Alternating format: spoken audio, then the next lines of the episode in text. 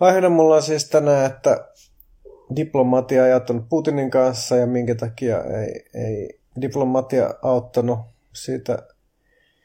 En tietysti edelleenkään näe Putinin pään sisään ja kuten tuossa jo odotellessa ihmisen linjoille sanoin, että tosiaan hävettää mun kaikki edelliset kirjoitukset tämän vuoden ajalta aiheesta. No ei itse asiassa ihan kaikki, koska olin sentään turvannut mun selustan sillä tavalla, että, että kirjoitin myös, että jos nyt hyökkäys alkaisi, niin minkä takia sit siinä tapauksessa pitäisi tukea Ukrainaa, sitä kirjoitusta ei tosiaan suomeksi, se löytyy tällä hetkellä ainakin mun Twitteristä pinnattuna ja kyllä itse asiassa täällä on myös Instagramin puolella on linkkejä, linkkejä sitä on sitten kaiken maailman vasemmistotyyppien kanssa sitten väitellyt tästä aiheesta erilaisissa sosiaalisissa medioissa, mutta ei siitä ehkä sen enempää, eikä nyt ehkä tässä sitten voi vähän niin kuin selittelyn makua tänään tässä mun lähetyksessä olla tästä aiheesta.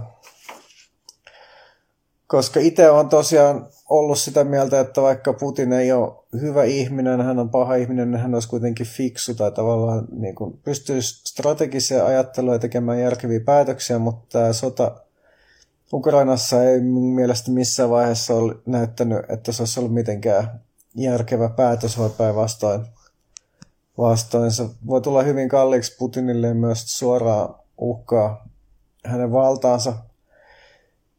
Ja sen takia, niin kuin, tai silleen, että yhtäkkiä kun kaikki edelliset peliliikkeet, mitä Putin on ulkopolitiikassa tehnyt, niin ne on oikeastaan päätynyt sillä ainakin lyhyellä aikavälillä voitoksi. Krimin valtaus aiheutti valtavan suosiopikin Putinilla ja myöskään niin kuin Georgian sodasta ei ole tullut mitään seurauksia, eikä, eikä Syyriankaan sotaretkestä ole tullut mitään seurauksia, paitsi Syyria.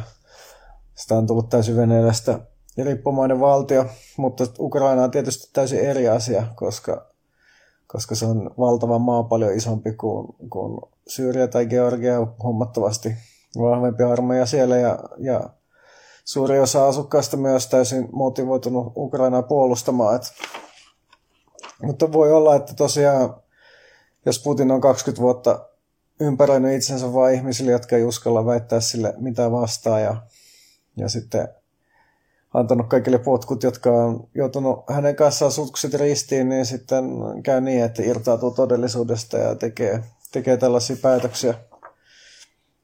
Mutta tosiaan itse asiassa mistä mä alun perin aloin kirjoittaa ja miettiä on siitä, että sitten kannattaako edes sitten neuvotella, koska nyt on paljon sosiaalisessa mediassa ollut keskustelua esimerkiksi kuinka Tarja Halonen ja Erkki Tuomioja on pahoja ihmisiä ja on tärvellyt koko Suomen, Suomen turvallisuustilanteen, kun ei ole halunnut liittyä NATOon. Ei ole tietenkään sitten samat tyypit välttämättä muistuttanut presidentti Niinistöä, joka on ihan yhtä lailla, lailla jarrutellut Suomen NATOon liittymistä. Mutta idea on, että tällaiset niin hölmöt vasemmistolaiset Neuvostoliiton saappaat nuolijat sitten on Suomessa pilannut kaiken. Mutta, ja se onkin tietysti totta, että ei tällainen niin kuin, diplomatia tai liennyttämisen yrittäminen Putinin kanssa sitten ei ollut mitään apua. Mutta ihan niin kuin kokonaisuudessa niin kuin katsoo, että tämmöinen noin 50 vuotta vaan jatkunut, tai oikeastaan suoraan 40-luvulta asti, 80 vuotta jatkunut, jatkunut että yritykset, tai 75 vuotta jatkuneet yritykset niin kuin Suomessa tehdä kompromisseja itänaapurin kanssa olisi, olisi niin kuin ollut täysin epäonnistuminen, niin se on ehkä vähän liian, liian tota, aikaista. Että ensinnäkin yritykset neuvotella Putinin kanssa, käydä diplomatiaa, ne on voinut, voinut lykätä sodan alkuun monta vuotta, ne on voinut auttaa Ukraina esimerkiksi valmistautumaan sotaan. Kylmän sodan aikana liennytyksestä oli paljon hyötyä. Se mahdollisti Neuvostoliitossa toisen ajattelijoiden liikkeen moneksi vuodeksi sehän Helsingin etukokouksen päätösasiakirjassa myös niin kuin oli poliittisen toiminnan vapauksia, joihin Neuvostoliiton toisia ajattelijat pysty monen vuoden ajan vetoamaan. Ei, ei tosin kaikki, kaik, aina eikä kaikki, mutta, mutta osittain. Myös se, että asevarustelua hillittiin, niin oli, oli todennäköisesti kokonaisuutena hyvä asia, koska sillä tavalla pysty yhteiskunnan voimavaroja käyttämään johonkin muihin asioihin. Ja myös, myös noi, tota, ja tietysti se on saattanut myös sitten vuorostaan aiheuttaa, että Neuvostoliitto pysyy muutamia vuosia pidempään pystyssä, kun se olisi muuten pitänyt, kun ei ollut pakko käyttää niin paljon resursseja aseisiin.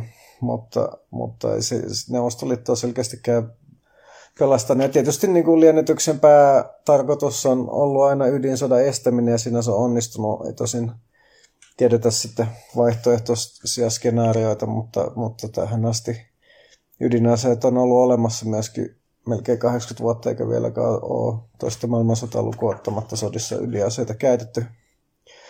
Mutta tosiaan pitää laittaa tähän linkki sitten, sitten kun tota tallennat tulee ulos. Se oli Commons eli Spilna Ukrainan sivustosta mun mielestä oli hyvä henkilökohtainen juttu.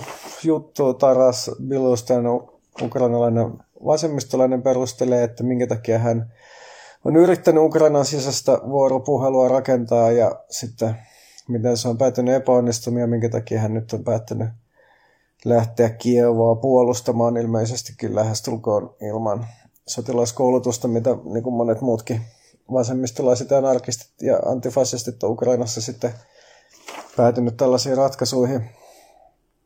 Ja, mutta tosiaan Taras oli sitä mieltä, että koko tämä yritys saada Putini ja Ukraina niin kuin tämän Minsk 2 sopimuksen taakse ja sitä kautta sitten sopia rauhasta, ne oli ylipäätänsä huono idea. Tässä Minsk 2 oli tietysti paljon ongelmia. Se ei missään vaiheessa ollut kovin suosittu Ukrainassa. Mutta itse en tästä kohdasta ehkä ollut niin samaa mieltä. Mä luulen, että, että tai itse uskon, että tätä Minsk 2 korttia olisi Ukrainan ehkä kannattanut katsoa siitä huolimatta, että Venäjä jatkuvasti myös kirikko näitä Minsk kakkosopimuksen säädöksiä. Nythän kävi niin, että tätä niin vuoden 2015 rauhaa ei missään vaiheessa näitä kaikkia pykäliä kumpikaan osapuoli toteuttanut. Ja tiedetään, mitä nyt siitä on käynyt, että Ukraina ei ole, ei ole toteuttanut sopimusta, mutta tietysti ei nyt enää koskaan selviä, että mitä olisi käynyt, jos Ukraina sen olisi, olisi toteuttanut. Että voi tietysti olla, että tulos olisi ollut ihan sama, jos, jos Venäjää ei olisi miellyttänyt joku tämän sopimuksen tulkinta, mitä ukrainalaiset on, on ottanut käyttöön.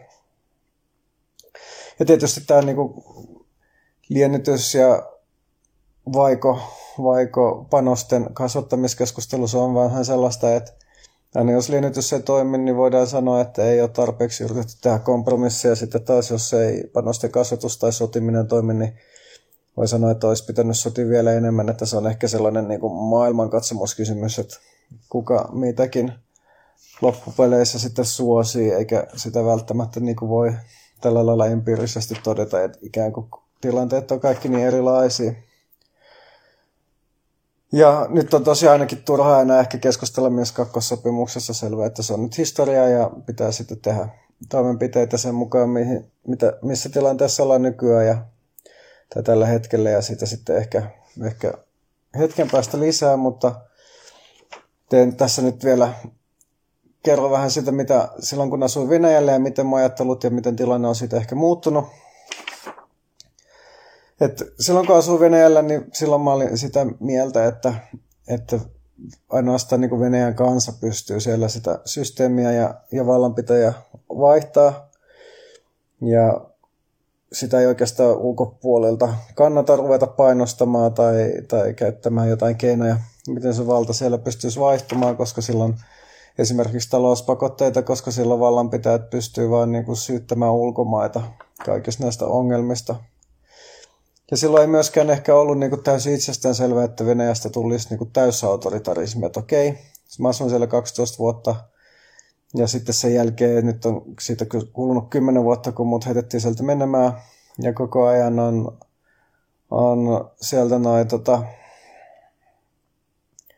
huonontunut, huonontunut kaikki tilan, tilanneet ja, ja kiristynyt otteet. Mutta oikeastaan jo silloin, kun mä olin siellä eka vuotta 1999-2000, niin kaikki odotti, että kaikki vapaudet on lähtemässä pois saman tien kun vanhasta KGB-tyypistä oli siellä tullut presidentti, niin oletettiin, että, että tota, se siirtyisi saman tien diktatuuriin ja, ja sitten ja oli tosiaan siinä keväällä 2000 muistettiin mieltä Moskovassa Tsetsenian sotaa vastaan ja, ja kaikilla oli niinku sellaisella fiiliksellä, että nyt pitää mennä mielenostuksi joka viikko, koska todennäköisesti, todennäköisesti niinku ensi viikolla ehkä ei sitten enää päästä osoittaa mieltä eikä enää ole mitään mahdollisuuksia liittyä mihinkään mielenosoituksiin ylipäätänsä. Mutta sitten, sitten ei tapahtunut eikä seuraavana kauan eikä viiden eikä kymmenen vuoden päästä ja ikään kuin sit sitä niin kuin totalitarismia ikään kuin väsyttiin odottamaan. Ja sitten välillä niin ajattelee, että okei, että ehkä se niin kuin diktatuurin siirtyminen ei, ei siirry Putin, liity Putinin suunnitelmiin ja ylipäätänsä, että jos Putin oli ollut Pietarissa tämmöisen niin kuin yhden Venäjän keskeisimmistä tällaisista liberaaleista uudistajista Anatoli Sobchakin tukijoukoissa 90-luvulla ja, ja niin kuin läheinen liittolainen, niin ehkä se ei ole se tyyppi, joka sitten ensimmäiseksi alkaa siellä totalitarismia rakentaa, mutta, mutta vaikuttaa siltä, että niin kuin täydellistä totalitarismia toki ei siellä niin kuin ihmisoikeudet ollut missään vaiheessa niin hyvällä mallilla, oli Tsetsenian sotaa, oli, oli kaikenlaista Pohjois-Kaukasia asukkaiden vainoamista ja kidutusta, toimittajan murhia, johon Putin vaikutti suuntautuvan aika välinpitämättömästi. Paljon oli niin kuin, uusnatsien väkivaltaa ja kaikkea tällaista, mutta, mutta ei ollut mitään niin kuin vastaavaa kuin nyt, että oikeastaan niin kuin kaikki mahdolliset poliittiset vapaudet tukahdutettaisiin.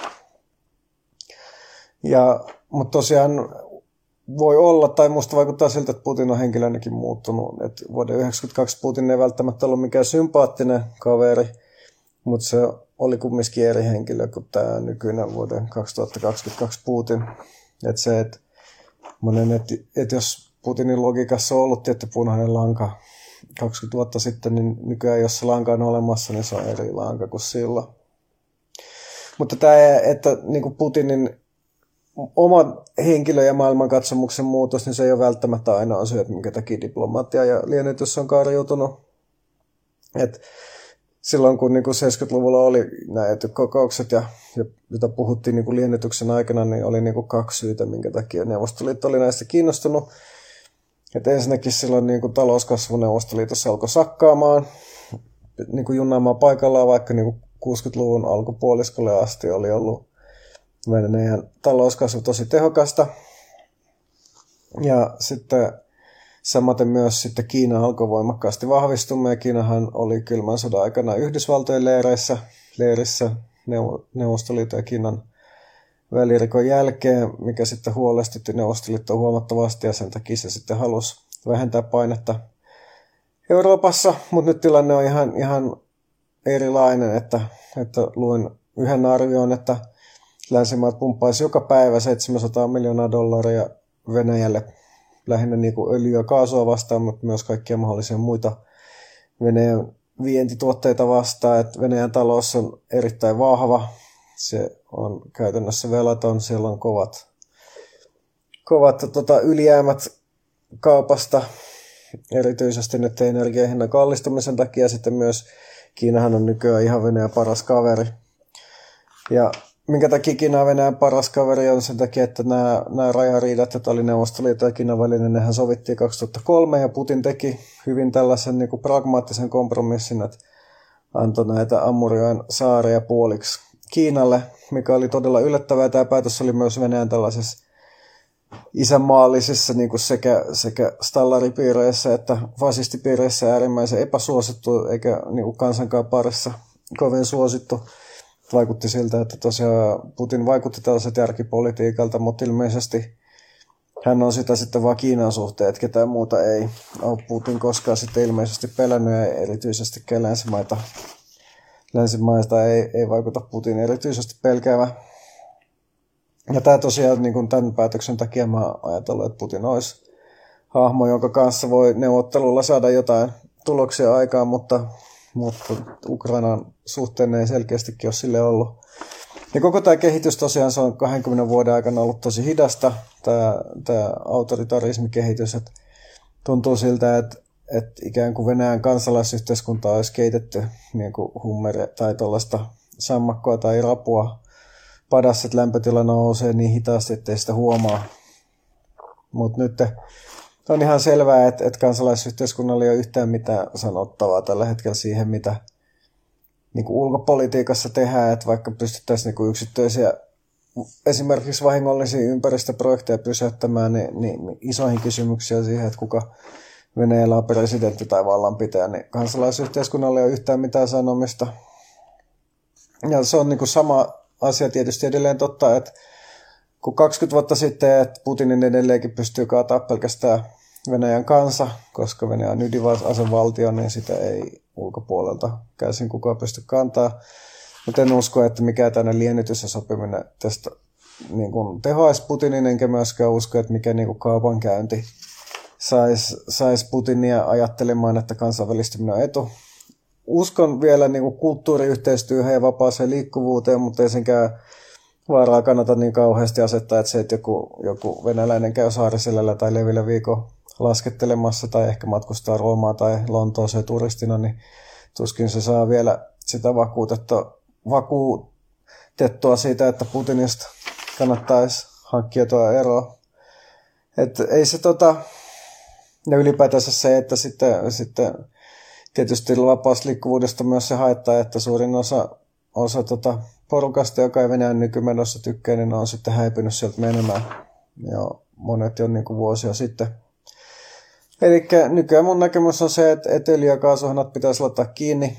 Kaikki tällainen kauppa Venäjän kanssa pitäisi lopettaa siitä tietysti tavallinen kansa kärsisi enemmän kuin nämä valtaa pitävät silovikit ja oligarkit, mutta, mutta ainoa niin kuin tapa on, on, että Venäjä pitää saada, saada niin kuin taloudellisia vaikeuksia. Et, et vaikka tämä nykyinen sota on niin kuin tosi, tosi epäsuosittu, niin se, että venäläiset on niin kuin jättänyt puuttumatta riittävästi siihen, niin kuin mihin suuntaan siellä on asiat menossa, niin se johtuu ennen kaikkea siitä, että, että Venäjälle ihan liian moni on ollut vakuuttunut siitä, että tällainen Putinin ulkopolitiikka on just se asia, joka on tuonut Venäjälle vapautta ja elintasoa ja, ja ylipäätänsä tänne suurvalta-asema ja se, että kaikki pelkää Venäjä, niin se nähdään niin kuin sitten tällaisen niin kuin turvallisuuden, vakauden ja vaurauden synonyyminä. Että ylipäätänsä pitää niin kuin todistaa, että näin ei ole et edelleenkin uskon, että, että, että liennytykselle on omat sopivat aikansa ja paikkansa, mutta, mutta se aika ja paikka ei ole tässä ja nyt. Mutta joo, tässä kaikki tällä kertaa. Jos, jos joku haluaa jotain vielä kysyä tai kommentoida, voi laittaa tuohon kommentteja. Vielä haluaisin mainostaa, että mä laitan sitten linkin, kun mä julkaisen tallenteen tähän niin kuin myös, myös liveen, että, että tota, yksi tapa auttaa niin kuin just Venäjän kansalaisyhteiskuntaa tällä hetkellä on, on lahjoittaa rahaa OVD-infolle, joka on sellainen kansalaisjärjestö, joka vielä jatkaa toimintaansa, vaikka onkin todettu ulkomaiden agentiksi. Ja itse asiassa saattaa olla jopa kielletty, koska se on memoriaalin yksi osa, mutta toiminta kuitenkin jatkuu yhä ja pankkitilejä ei ole suljettu. Ja, ja, ja tota, tosiaan jo ensimmäisenä sodan päivänä Venäjällä protesteissa pidätettiin vähintään 1300 ihmistä, jotkut arvioi, että lähemmäs 2000 ja niille OVD-info sitten tarjoaa lakitukea, lakitukea niin kauan kuin sitten jatkaa toimintaansa, että niille voi esimerkiksi lahjoittaa, lahjoittaa niin kauan kun, kun OVD-info ei ole täysin kielletty.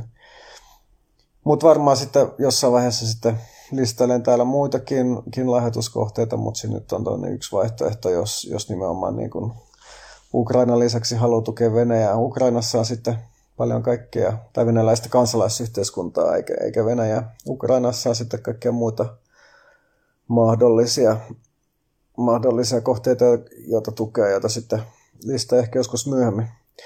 Mutta tässä oli tämä tällä kertaa. Kohta on varmaan live tuolla video-osastossa kuunneltavana. Huomenna sitten podcastissa YouTubessa ja sitten blogiversiokin tulee, jos haluaa sieltä sitten sitten vanhanaikaisen tyyliin jotain katella. Mutta tota, kiitos tästä tällä kertaa ja jatketaan varmaan näistä aiheista taas lisää, lähipäivinä tai viikkoina.